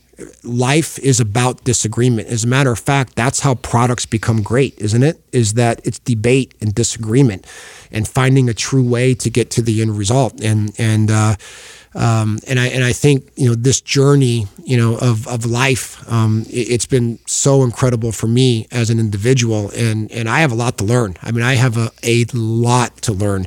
You guys um, have you guys excel you guys excel in many ways, right? There's things that I look to you guys and say, man, I wish I could you know articulate like this or or you know have um, experience around you know some of the the physiological things that you guys bring to the table each and every day. Well, well, it's a respect that I have for you guys that makes all the difference in the world. And and and I think that if as a as a uh, a, a, a, human race, and, and I'm not just thinking, speaking in the U.S. I think as a human race, if we can just understand how to listen to one another in a respectful way, not have our our voice need to be the loudest voice in the room, and continue to understand that all of us have individual opportunity. That approach, the way that you live your life, will then cascade down to others, and they can live their life in a in a in a more in a in a fuller way. Do you so? Do you remember a Amen. moment in your life that was, you know, either humbling or pivotal for you where that kind of transition happened? Like I remember it took to be I think I was close to 30 years old um, before that that because I was like you that's what was I had these superficial things that drove me for me coming from not very much was money and success and reaching a certain dollar amount um, and something happened in my life that completely flipped that on its head and, and changed who I was forever. Did you have a moment in your journey that is very memorable to you that changed yep. who you were? Yep, yep. I'm gonna try to get through this without getting emotional. I'm an emotional guy too. So, um, you know, when I started with Family Fitness, then 24 Hour, and in in you know 1994, and if you were to walk into my closet in 1999, I didn't have civilian clothes anymore right? We had nothing but purple clothes, and and every every hanger was a 24 hour fitness shirt or promotional shirt, and all my sweats were 24 hour. My, my wife would get very irritated with me because we went out to dinner with our family. I'd wear 24 hour fitness stuff, right? And and you know, it, you know, Don's a great example. I think all his team got tattoos of 24 hour, right? And I mean, it's it's just it's it's I, I, was so in bed with that company. It, it, it defined me. And my competitive spirit going through that 24 hour fitness world was like no other. I loved it. I, I was, I thought there was nothing else out there but 24 hour. Um, I don't know if you want to call it brainwashed, whatever it was, but you know, because of leaders like Mark Mastrov and Jim Rowley and, and other people like that, I just, I was just enamored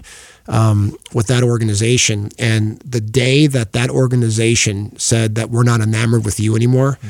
was the day that changed my life forever. And and I felt like my family died. I felt like um, I didn't know what. I just sat in the parking lot and literally cried and and did not know what my future looked like and didn't I didn't even have an identity. I didn't know I didn't know who I was without you know the 24 hour fitness uh, badge uh, on my chest and you know, an hour later, I get a call on my phone. It's Mark Mastrov, who is still at that point the chairman of the board of 24 Hour.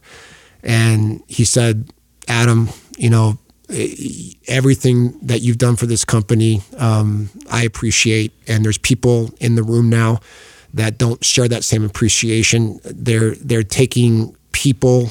Uh, people used to be the number one value proposition of this organization. It's no longer that way. You go back home, spend time with your family. Uh, I'll be calling you within the next 30 days with an opportunity. Mm. And uh, like clockwork, the guy gives me a call 30 days later. And, and so um, it changed my life, though, right? It, it made me look at um, how I lived my life at 24 hour, how I became very one dimensional, how I was leading through arrogance and confidence. And I almost thought because of my results, you, you almost feel like you're untouchable. And, and, uh, and if at the point when I was going through the 24 hour fitness leadership change, if I had learned to be adaptable, and although I would not have been as sincere and authentic, but I learned how to um, be more political with the CEO at the time, that was not Mark. You know, maybe I, you know, would have stayed with 24 Hour for a longer period of time. I don't know, and and maybe everything happens for a reason, and and and that's allowed me to evolve to who I am today. But um, you know, I, I learned through that moment in my life, you know, who was important to me. It was interesting too because, you know, when you're a divisional president of a company um, you know, there's a lot of people that that send you text messages and and and uh, uh, emails uh, on holidays. And then when all of a sudden you're not that divisional president anymore, it's interesting to see who still sends you those text messages. Mm. And it told me a lot. It, it, it, it, told me a story about people and understanding, you know, who's in it just to be self-serving and who's in it to, uh, you know, have a true relationship. And so, you know, that was that was the point in my life that, you know, me professionally, you know, things changed and I learned a lot about trust and loyalty with Mark. Um, and and uh, um, you know, if if you look at Mark's history and you look at how loyal he is to people, as long as you don't lie, cheat, or steal to him, um, that guy will be with you till you die. And uh, and that's it was a huge lesson for me, and and I feel the same way about my core people um, that um, nothing will happen to them as long as I don't lie, cheat, or steal. Period. Do, do you feel like you have developed the skill to see that and find that in people? I feel like I have it, but just when I think I have it, something happens that says I don't have it. And so, you know, I, I I have I feel like there's a good gut instinct that I can I can read people and I can sense they're authentic and real, but it's not hundred percent. You know, there's there's always you always get surprised. I was I was very surprised, you know, over the last three to four months by some of the people that I thought were just all in and obsessed that just didn't feel the way that I felt. And it was disappointing and it was sad to me, but it just reality. Oh yeah, you put somebody in the you back everybody in the corner. It's uh, you see sides of people that you you've never seen before. You know, yeah. they, they, they can't feed their uh, their family or they don't have a job that they may not have, and so their true character starts to come out. And and all you all you want people to do though, guys, is talk and communicate. Like like you know, there was one situation that somebody was a coach, and I thought the world of them. I thought they represented our brand in, incredibly well, and they knew that our business was changing and they decided to resign. And instead of having a conversation about the resignation, they snuck into the gym, they got all their client folders, they stole a bunch of stuff from us and left. Versus coming in and saying, hey, I'm frustrated, I'm disappointed. I'd like to talk to you about, you know, still talking to some of my clients so I can survive. At that point, the discussion changes and we and we help them, right? But you know, it, it's you learn a lot about character and you learn a lot about people for sure. Yeah, fear fear does a lot of weird things to people. I think, and it's a very scary time. So people are do, acting in ways that may not be uh, in their in their even it's definitely not in their best interest. You know, one of my favorite things about uh, about fitness, Adam, and it's it's you, as you're talking about your journey, it's obvious this happened to you, is that fitness is a very unassuming. Uh, it, it, it's a it's a great entry point into personal growth and it, it's unassuming because you don't realize that's what's going to happen. You, you start in fitness and you think, ah, I'm going to, you know, look better. I'm going to get abs. I'm going to build some biceps. But when you stay on the journey, you end up growing. It's the best personal growth entry point I can think of because if you stay on the journey long enough of health and fitness, you learn how to develop your body, you learn discipline, you develop a good relationship with food. Then you keep going and you end up learning spiritual health and mental health and relationship health because, as you just said, the successful fitness businesses are the ones that have the best culture and community. And I can't think of a better time for fitness than right now. Yeah, no, it, it's uh, it's a huge opportunity. It's not going to be easy though. There, there's a there's a road that is got three inches of ice on it that we're now climbing. And it's it's going to be a challenge. It's not easy. N- nothing great comes easy, as we all know. Mm. Um, and so we're going to be on this difficult journey together. Guys like you that that drive the message of why you should be working out, why you should be eating right. We need you guys. We, we need you guys to help us continue to drive the message out there in the in the facilities and and the gyms, the facilities, the at home products. We all need to come together as a holistic um, um, industry and make sure that we have an opportunity for people to continue to look at life in a little bit different way through fitness. And so. Um, it's not going to be easy. We, we got uh, we got economic issues. We got economy. Uh, uh you know, the economy is going to be in turmoil. The political instability is at an all time high. Uh, but you know, to your point, if if we can just get into a gym together, we can work out together. Things tend to solve themselves. Adam, what's the conversation been like with uh, your kids? I know mo- they're mostly grown, yep. um, but I imagine during this time, most of us have, have probably drawn closer to the family. In fact, I think that's one of the the greatest takeaways for me personally during this time is it, it's forced me to slow down a little bit, reconnect with a lot of my family, and have more conversations uh, with them. What are some of the conversations that you're you're having with your your four kids during during this time? What's it look like?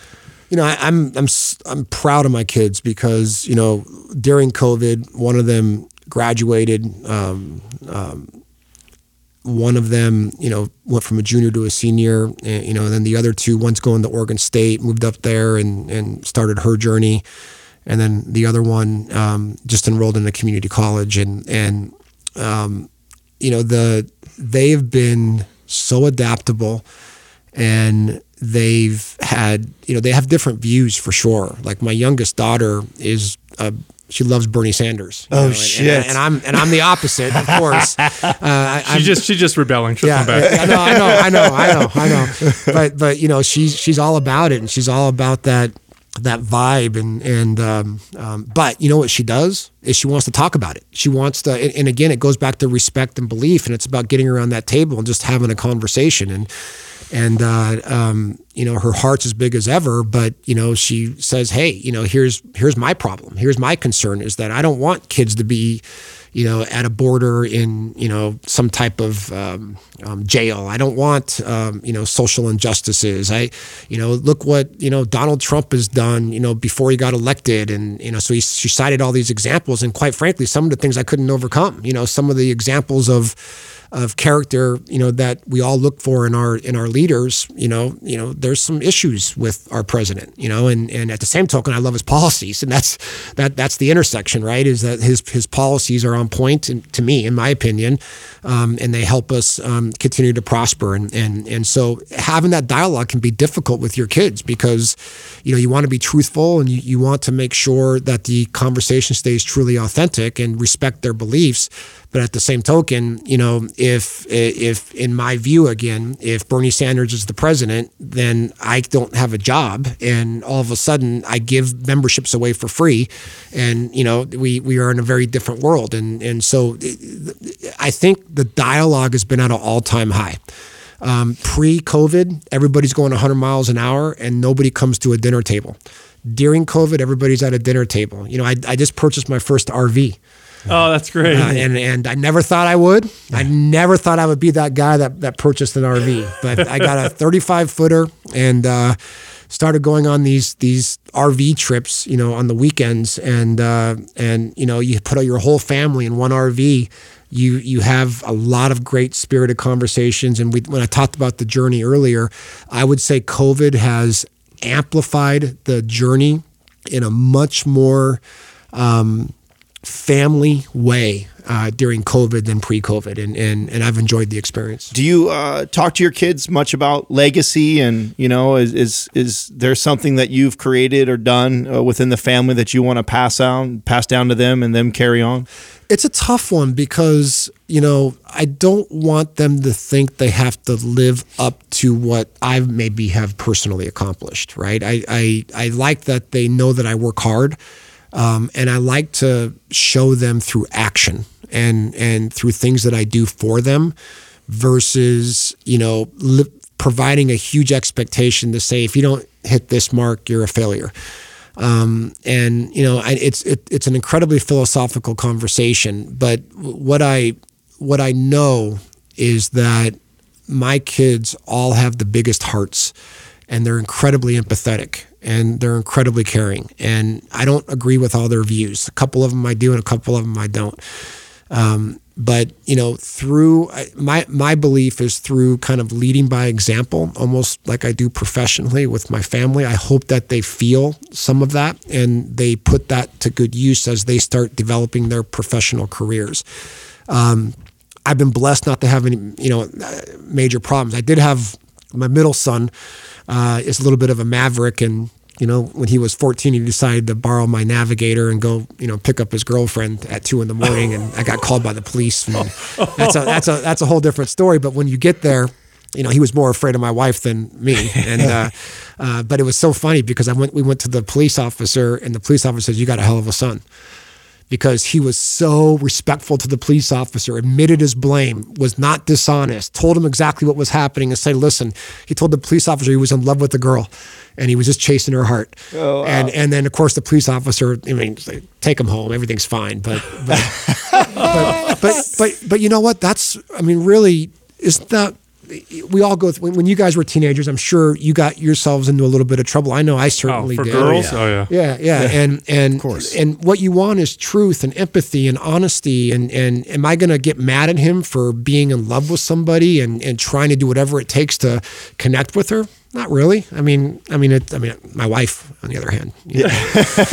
but, but uh, no, I mean, I mean, listen, it's it's. um um, like you guys, you know, you learn more and more, especially during this this COVID period, about um, being a better parent and and mm-hmm. and being more aware of your family and and having you know slightly different discussions. But I'm just I'm you know I'm I'm crossing my fingers every day. You want a better life for them than maybe than what we went through as we grew up. You know, you know, I, I am curious about these things, right? I have a one year old, yeah. right? So I'm new to this game, and so I always like talking to someone like you that's that's kind of been through the ringer, right? Yeah. Four of them, and they're all pretty much grown. Yeah. Looking back now and knowing that you probably had some of them in early ages when you were yeah. coming full circle ego wise and stuff. Um, are there things that you wish you would have done differently or implemented into your structure or family culture uh, now that you maybe didn't do 15 20 years ago? Yes. Um, i was so obsessed with work. Um, i was a seven day a week 15 hour day guy. And uh, i didn't have enough family balance and so my wife's a miracle worker. I mean, she think about her. She moved 20 times with four kids. That's crazy. And she she supported me working and going out there and doing what I did. Um, and so if I could rewind the clock, you know, I had my kids young. I was immature. I, I was probably too young. You know, when you're when you're 21 years old and having kids, you're probably too young um, I would be a different parent to an infant today than when I was 21 years of age. And so I think your experience and everything you've been through in life is going to make you an incredible father. Um, and you know, you can never replace the time that. And I look back on this now. You can never replace that time of their growth. And the best ages in the world are those toddler years. You know, I always say this: once they start creating body odor, things change, and um, and you know they become very independent. and They don't want to hang out with you as much, but you know when they go from two, three, four, five, six, seven, eight. I mean those years where you're their center of their life. That's when they worship you. Oh my God! I would come through the front door. All four kids would run to me and give me a hug, and you know you fast forward it to, to today. You know, the, only my dog comes and runs to me. um, and and so so I, you know the you know a word of advice is is you know you, you, you're you're way ahead of this I'm sure with your maturity but you know the, you, you only get one chance. You only get one chance every year. You only get one two when, when they're two you only get that once. When they're three you only get that once. And that journey and that experience is something that can never be replaced. And and when you're on your deathbed you know we're not going to be counting our money but we're going to be remembering when they turn two when they turn three when they turn four yeah, mm. I, I I love that you said. I have I have an, I have one coming in October, and I, but I have two older. So I have an 11 and a 15 year old, and I have a baby coming in October, and um, it's going to be different this time around. I think I was like you, young, and you're just not nearly as aware uh, uh or mature as a parent. So uh, I can I can completely relate to what you're saying. Uh, did you buy a pair of New Balance shoes to go with your RV? By the way, my, it, it, it's such a funny story, and so you know, my my wife started having me look at this, and so I said okay, and and uh, and so I did it, and so they threw in a lawnmower. yeah, yeah, and, and, and you know, there is definitely things that you have to learn about RVing. You know, the white tank, the gray tank, the black tank, um, and and the apparel changes drastically. you, the, you know, my wife, my my wife got this big this big straw hat, and, and, you know, and then and then we're shopping. Uh, literally last week, we uh, we went um, RVing to Palm Springs and came back, and on the way back, we stopped by the mall.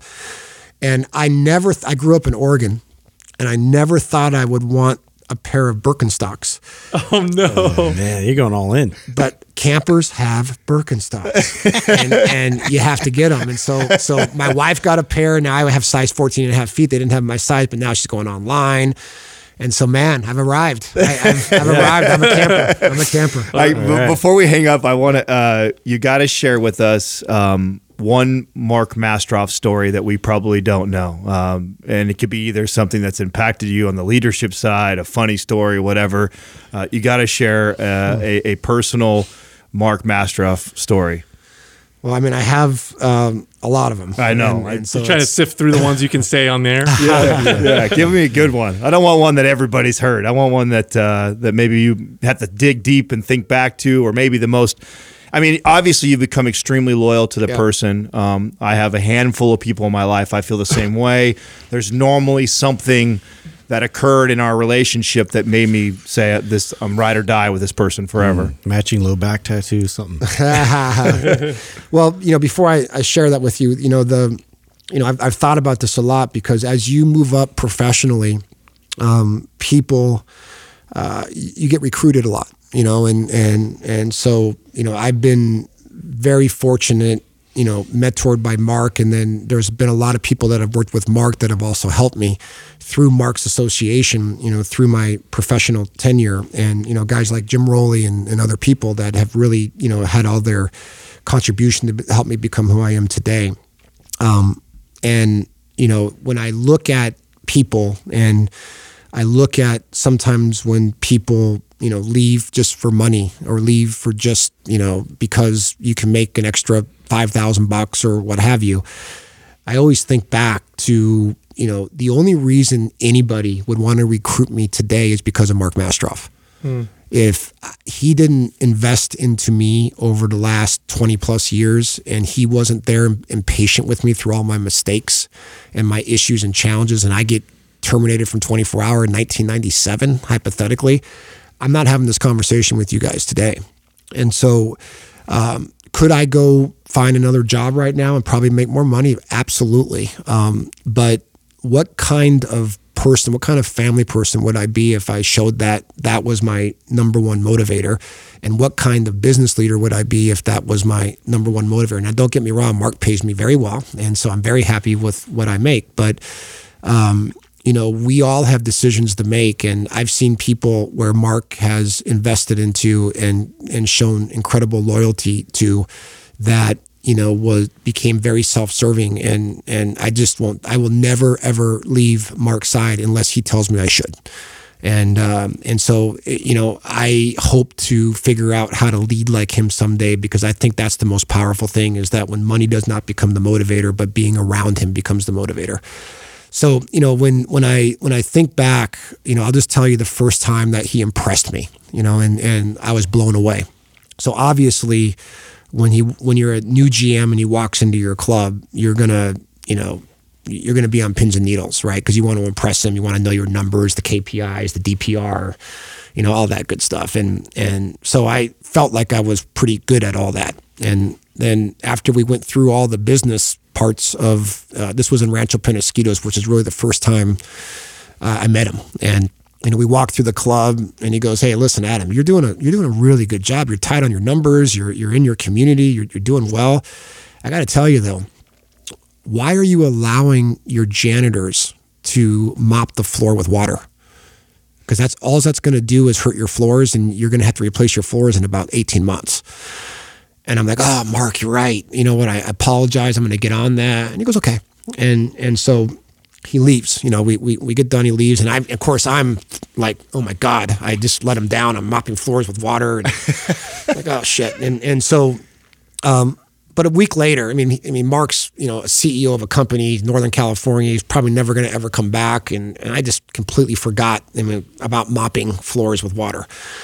And so a year and a half goes by, and Mark is in San Diego visiting the market and tours the clubs. And and at that point we started emailing back and forth a little bit. And he started his mentorship with me. And and you know I felt more confident with him. And he comes into the club and and uh, we're doing well. And you know he's meeting the staff and congratulating the staff. And and uh, there's two things that he did that blew me away. The first thing he did was he took me outside and he taught me the lesson of understanding a journey, which he made me go outside and look at birds for five minutes. Just stare at birds for five minutes. I'm like, I didn't know what the hell I was doing. But I'm sitting there looking at birds for five minutes. And he, then he made me tell him about the bird's experience. And it that very moment taught me to slow down and enjoy the little things in life, right? And I thought it was very impactful. But the next thing blew me away then some, which we were walking around the club and the janitor was mopping with water. And after a year and a half or whatever it was, after thousands of conversations with different people, different managers, board meetings, acquisitions, everything else he's gone through, he said, Didn't I tell you not to let that, that janitor mop the floor with water? I had forgot about it because it wasn't even in my mind. Right. And he had to remind me again that, this, that a janitor was also again mopping the floor with water. and so, so you know, his his recall is, is Insane. Is, is insane. No, insane. I, you know, I, I had only met him maybe four or five times in my career, and when we first got reconnected here, I, I was at the Hawaii. I mean, I won Hawaii six years that I was there, and so I always saw him there. But I mean, again, he's talking to everybody. But son of a bitch, remembered conversations him and I had. 10 years uh, you know 15 years before that i couldn't i couldn't believe it knowing like you said how many thousands of people he probably talks to a year It's it's amazing. It's amazing. Yeah. unbelievable That's awesome. Well, Adam, it's been great uh, talking to you. I, I want to say this, and this is not we're we're not affiliated at all, but it's apparent um, the job you guys are doing with the UFC gyms. I've been in several of them, and they are definitely among the best uh, clubs I've been in. Not just equipment. You guys have amazing equipment. By the way, I think UFC gym. I think you know. Uh, MMA type stuff. You guys have incredible bodybuilding equipment, cardio equipment, recovery equipment. So, and I remember we all went together and we were so impressed.